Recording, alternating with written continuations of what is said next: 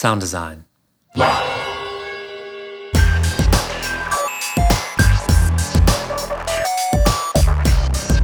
Sound Design Live is produced independently by me, Nathan Lively, in Oakland, California.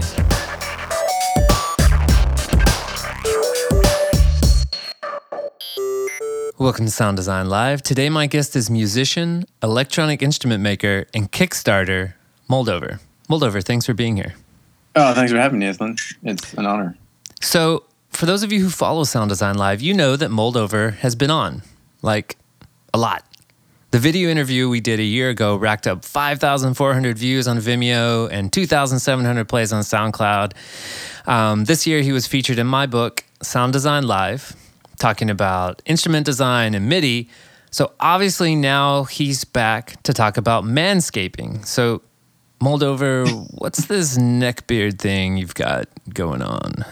Well, Nathan, everyone needs a trademark, and I think the manscaping thing is mine. That's my new art is uh, is uh, processed voice interviews. Uh, Are you just answering the phone a lot like that now? I know, but I should. That would make life entertaining. Yes, it would.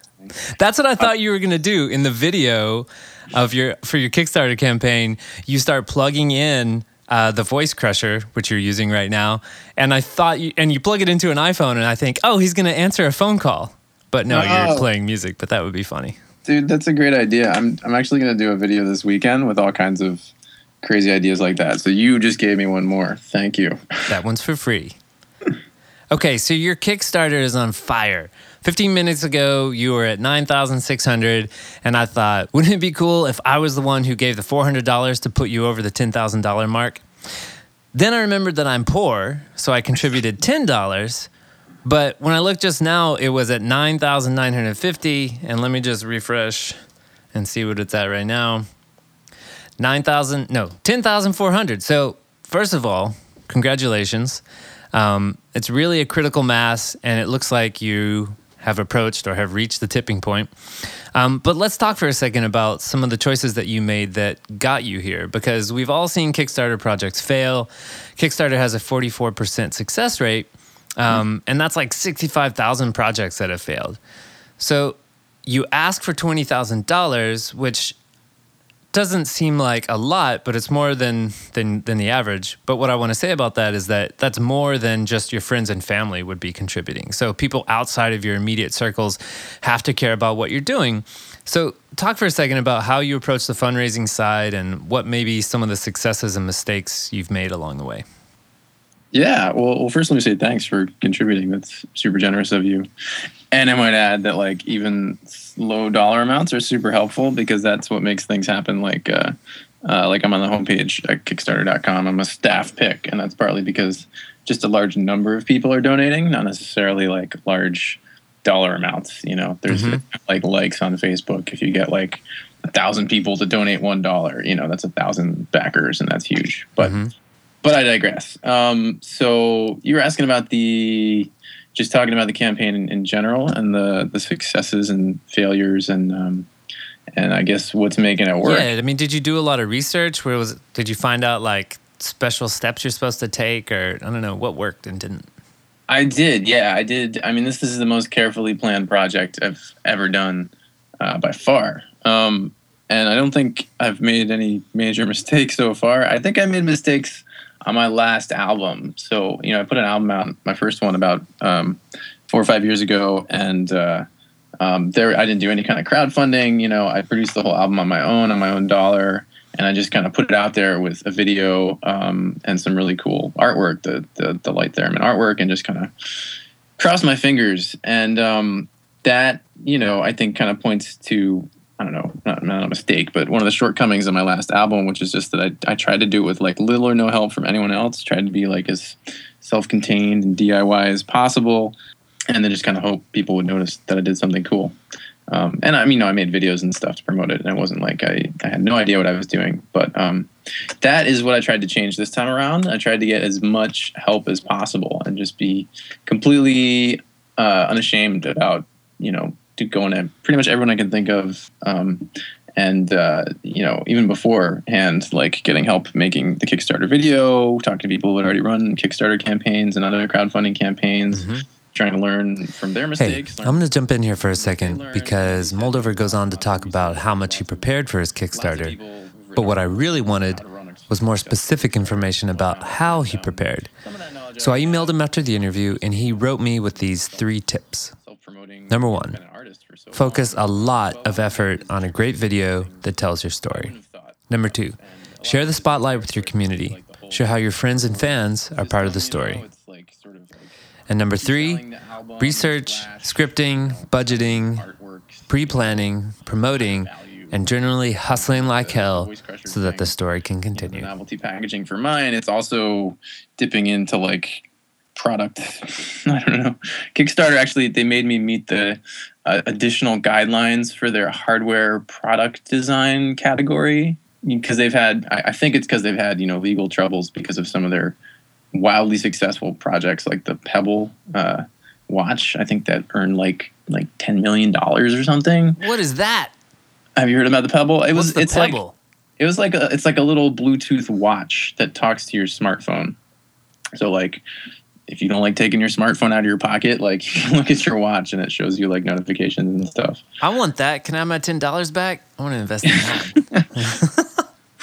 okay, so you just mentioned a bunch of things that I think people who who haven't looked at your campaign yet won't know about. Um, the voice crusher, the rewards. Um, most people have been to Kickstarter, but I don't know. Explain those things so that people know what you're talking about. Sure yeah. Um, well the rewards is basically like trying to incentivize. I mean a lot of people as you said don't understand the uh, the platform but the premise of it is that you're just like micro investing in somebody's project you know and that's the basis of it. And you may or may not get something in return. It's it's supposed to be like uh, well you know it depends how you how you choose to run your project but a lot of them are like you know i, I want to make an album. I don't i need this much money. Please give me some some money and i'll give you the the music you know i'll Mhm. send a download or something. But then there's people like designing products and part of what you get in return for supporting is you actually get the product. Um, and and those have gotten a lot of attention because they're they're wildly popular you know. You can design these like niche uh, products or like wacky products things you know that would never fly in like mass marketing um, but if you can find like you know a thousand people who want your toaster, your USB toaster, you know, um, Kickstarter is the place to do it. Yes. Um, so right, and so that's what the rewards are. Is you basically can uh, set up in advance. Like if you donate this much, it's just like on those old fundraising uh, telethon things. You know, where they're like if you fund if you donate more than fifty dollars, you'll get the coffee mug and matching towel set, and you know, donate more than whatever. And so it's just that it's like setting uh, dollar amount thresholds, and if you you know back the campaign for more than uh, in my case for more than fifty five dollars, you get um, this deluxe album packaging, the Voice Crusher, which is a musical instrument slash uh, USB drive. Oh, demo it for us again. Right. Okay. So uh, you're only hearing it. You can't see it, but it's a thing that fits inside of an old school cassette case, and it's got a USB drive on it, and it's got a microphone, so you can talk into it, and it will.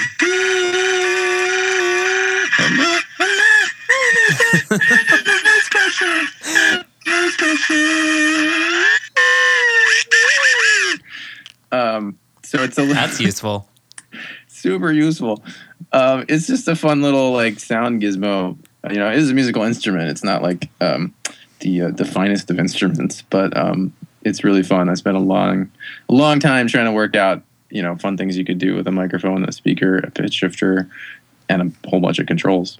Um, so yeah, um, and that that uh, you know was a success of my last album. Is I packaged it um, with an instrument, a light theremin built into a CD case. So this was kind of revisiting a very successful uh, idea and also a cool art form. You know, I didn't do it initially as like a lot of people heralded it as like, oh, Moldover's marketing genius. He figured out a way to sell CDs in the digital age or the the download age. You know, but really, I just wanted to you know package my music in something physical that people would care about because Yeah. I don't know about you, but you know, growing CDs up, have gone the way of the dodo. yeah, like all the physical media is gone, and it's just I just feel like it's a hollow experience just to have like an MP3 download. You know, like th- there should be some visual art, or you know, I mean, I just love you know objects and and uh, and things, and um, and I just love having my music kind of continue in that form in some way. So that's the real reason. But you know, if if if it uh, becomes a way to sell more records, um, I will make use of that. You can find relevant links and more information about today's interview by using the search box on sounddesignlive.com. While you're there, pick up the Sound Design Live ebook with the best material from my first two years of interviews with audio industry leaders. So, Moldover, the best line from your Kickstarter video is even after we hit that goal, please keep donating. It reminds me of the story about the marketing guy whose name I can't remember now, who came up with the now famous line If all operators are busy, please keep trying until you get through. I think we've all heard that on um, commercials that are on TV. Uh, it creates a sense of urgency, but without desperation, you know? So that way I can give you money because I want to, not because you're going to die if I don't. Mm-hmm. You need $20,000 to make the album, but you'd be much better off with 40,000. So can you talk about what's going on with the money and uh, what your goals are? Yeah, yeah. Well, th- there's two things there. One was um, basically scripting that video. I spent a long time actually um, like writing the words I would say in that video, um, and and many aspects of that video. That's that's kind of the crux of the campaign was making that little video to to explain everything. Um, but uh, yeah, I chose my words really carefully because it's a delicate a delicate thing. It's something I've been dealing with for a long time as an independent artist. But it's like, how are you going to fund your art? You know, it's a different answer for um, many different artists. But um, I think this, you know, going directly to people who are going to listen to the music and are, are, already enjoying the stuff that I make, you know, and getting them to basically give what they want, you know, to support my creativity like that. I think is just a beautiful model for um, for making art uh, the way that I like to. So um, so yeah, I'm choosing words in the video. You know, like donate was the word I chose. It could have been, you know, invest or many other words, um, but donate seemed like uh, the right one. And then there's also the, the this strange thing to explain. You know, one guy wrote me and was like, "How much does it cost to make a voice crusher?" You know, he he was seeing it as a product, and to me, like it's an hmm. art project. Like I spent nine months designing this thing. You know, nobody's paying me for that, and I spent four years like writing this music and like designing new instruments and yeah, you know, that's hard to put a price tag on. I don't know how you put a price tag on any of those things. Like, um, you know, that was maybe a nice thing about the recording industry is there was somehow like a standard of like what an album costs because there were stores full of them. Um, but it's a very amorphous thing now. So, so yeah. So I set the the goal for the Kickstarter at twenty thousand dollars, and that means if I don't um, get twenty thousand dollars worth of pledges, I get zero money. Um, and I chose that number because I was fairly confident um, that I could raise about ten thousand dollars just you know through fans and friends and family and um, um, but you know when I budgeted everything out like uh, you know manufacturing these little gizmos um, getting new equipment I want so that I can actually produce this album on a level uh, that I want and also you know getting getting help with it like hiring professional sound engineers because that's you know, I'm I wear many hats. I can certainly do a little mixing and you know recording, but when you have somebody else dedicated to those tasks, and and I could just be uh, the performer, um, you know, the artist, uh, the end results are much better. I find. Sure. So, anyways, adding up all those costs was more like like forty thousand dollars, and that's that's totally realistic budget for uh, for making a record. Um, so that's that's what I'm trying to raise, and hopefully my uh, my non-desperate and non-abrasive balanced way of asking will produce good results. Let's get back to the gear. That's all people really care about. Let's talk about the instruments you've been building and let's talk about the stuff you want to buy for your studio and for your live performance. Sure, yeah, I'm all about the gear. Um, which which are you most interested in? I see in the video that you've got some controller attached to your vocal mic. What is that? Yeah, so in my performances, I have three custom instruments at this point. I have the Mojo, which has been around for a good uh, four or five years now, and I have the Robocaster, which I pretty much completed last January. That's a guitar with some controls built into it, and the the sort of one that's most uh, unfinished is this vocal controller. It doesn't have a cool name yet, like Robocaster or Mojo.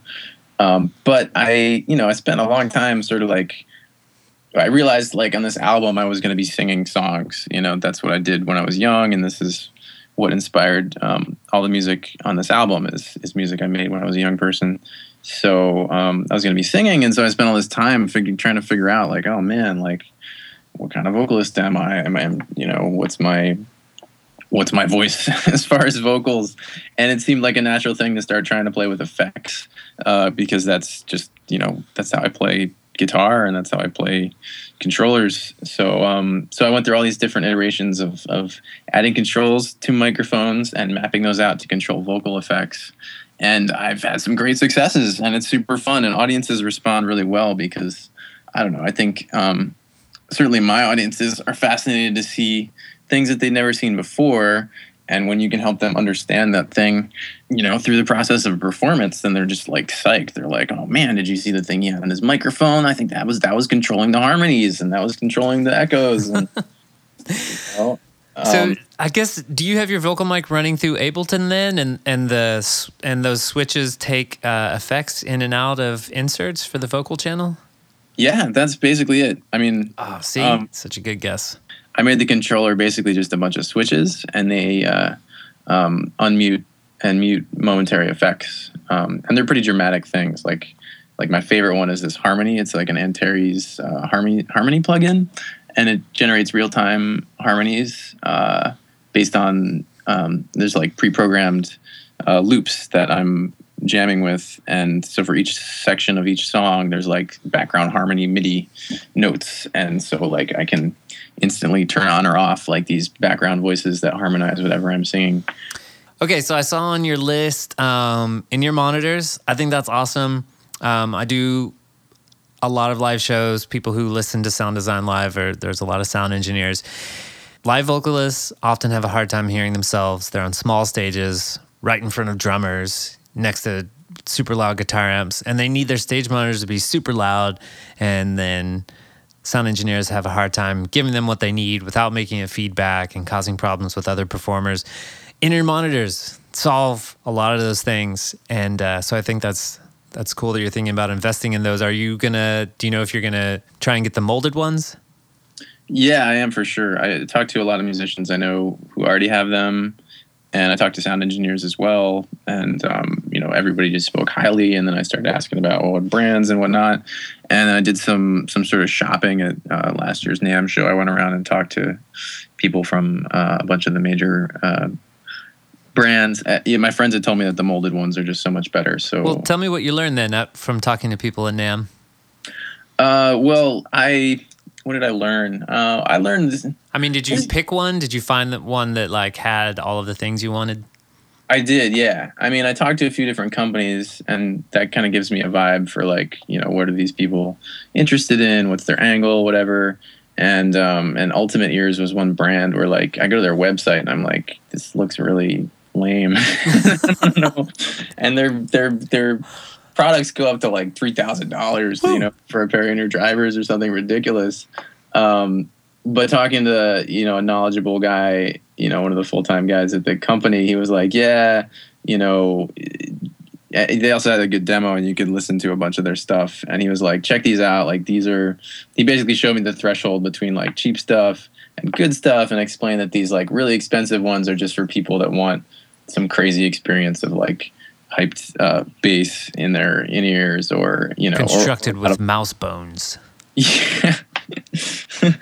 yeah, or or lots of volume. You know, I don't know. There's deaf people more deaf than me out there who just need a lot of gain in their ears. Hmm. Um, so yeah, and he was like, and you know, I tried a bunch of them out, and like their five hundred dollar molded um, model like sounded really good, and uh, that's totally, I think, a reasonable price to pay uh, for something like that. So um, and you know, I tried some other things out and spoke to some other people at other companies, and I was not as impressed. So, um, I can't think of anything else on the list. Was there anything else that you're excited about getting?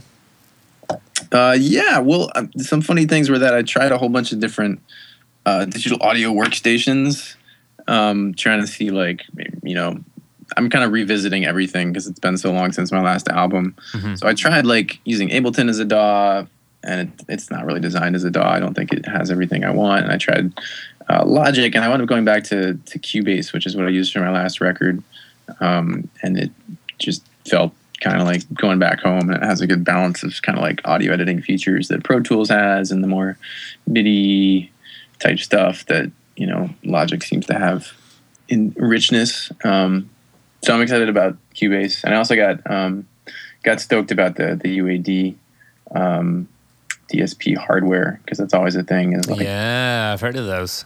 Yeah, cool.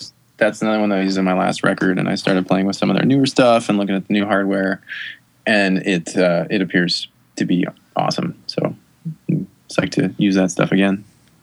I don't really have any questions about this per se, but it's an interesting coincidence that I heard a TED talk this morning about how important tragedy is in art. And then I heard you talk about writing about your sister for this album. So I don't know if you have anything to say about that, but it's just a coincidence I wanted to point out.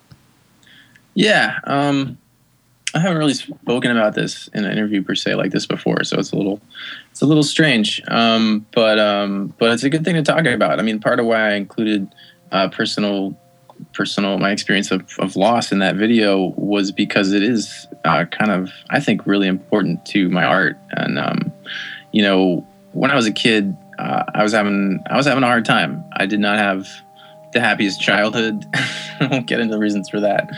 Uh, but music kind of was like uh, was a therapy for me. It was a way I could work out really difficult emotional issues in a in a creative and productive and and often fun kind of way, you know. And it sort of just gave me a conduit for all this really you know deep stuff that all human beings experience, but is often hard to you know communicate in in daily practical life kind of situations.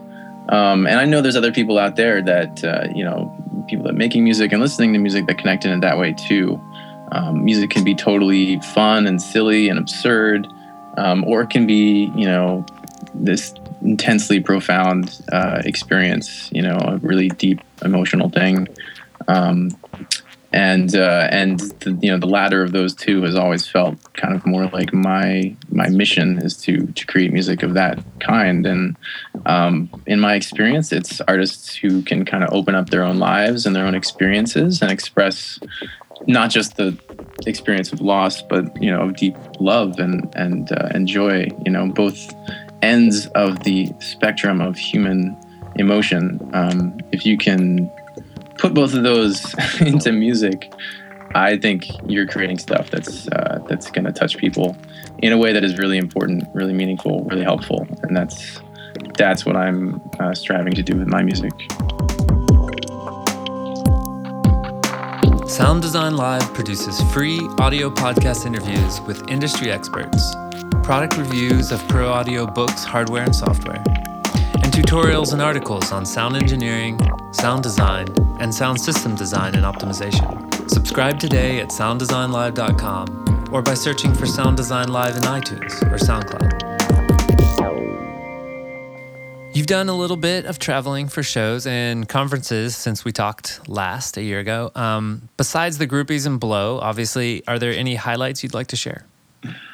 Uh, yeah. Well, this summer I wound up doing a bunch of like tech kind of things, some some very techy conferences. Uh, it was super fun because it's an audience that totally appreciates the the the geekier side of what I do, like you know, designing these instruments, these systems that I play with. Um, so it was kind of cool to get this new audience that appreciates what I do.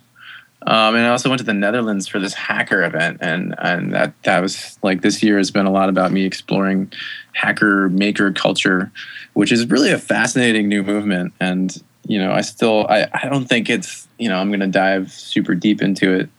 Um, but uh, I think it's, it's funny to hear you talk about it that way because from my perspective, you are it.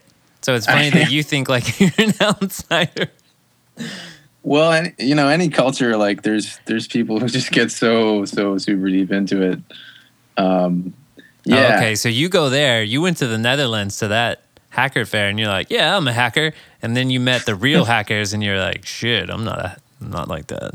Damn. Exactly. Well, you know, these are people that like write assembly code, or you know, or they know all the. These are like you know the Edward Snowdens out there, and just doing doing really deep or stuff with security and who knows what. So um, yeah, but uh, but it's an exploding culture, and there's a lot of people doing really creative stuff with it. So if you want to hear my original interview with Moldover, go to sounddesignlive.com and search for Moldover. Oh, and you should definitely go to contribute to the Kickstarter. Um, that's at moldover.com and it's on his it's on the very front page if you go there. Or you can just go straight to kickstarter.com and search for Moldover. If you're on the fence about contributing, realize that by giving just $10, you get the entire finished album, which is completely worth the money. And if you think about it, you're sort of just pre-ordering your own Christmas present. Merry Christmas. Sound design. Oh,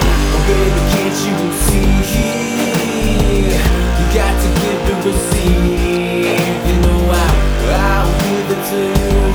If you give it to me one more time. Hey, hey, this is Nathan. Thanks for listening to the show. If you've enjoyed this episode of Sound Design Live, rate it, Rate it. on iTunes or send it to a friend. Sound design.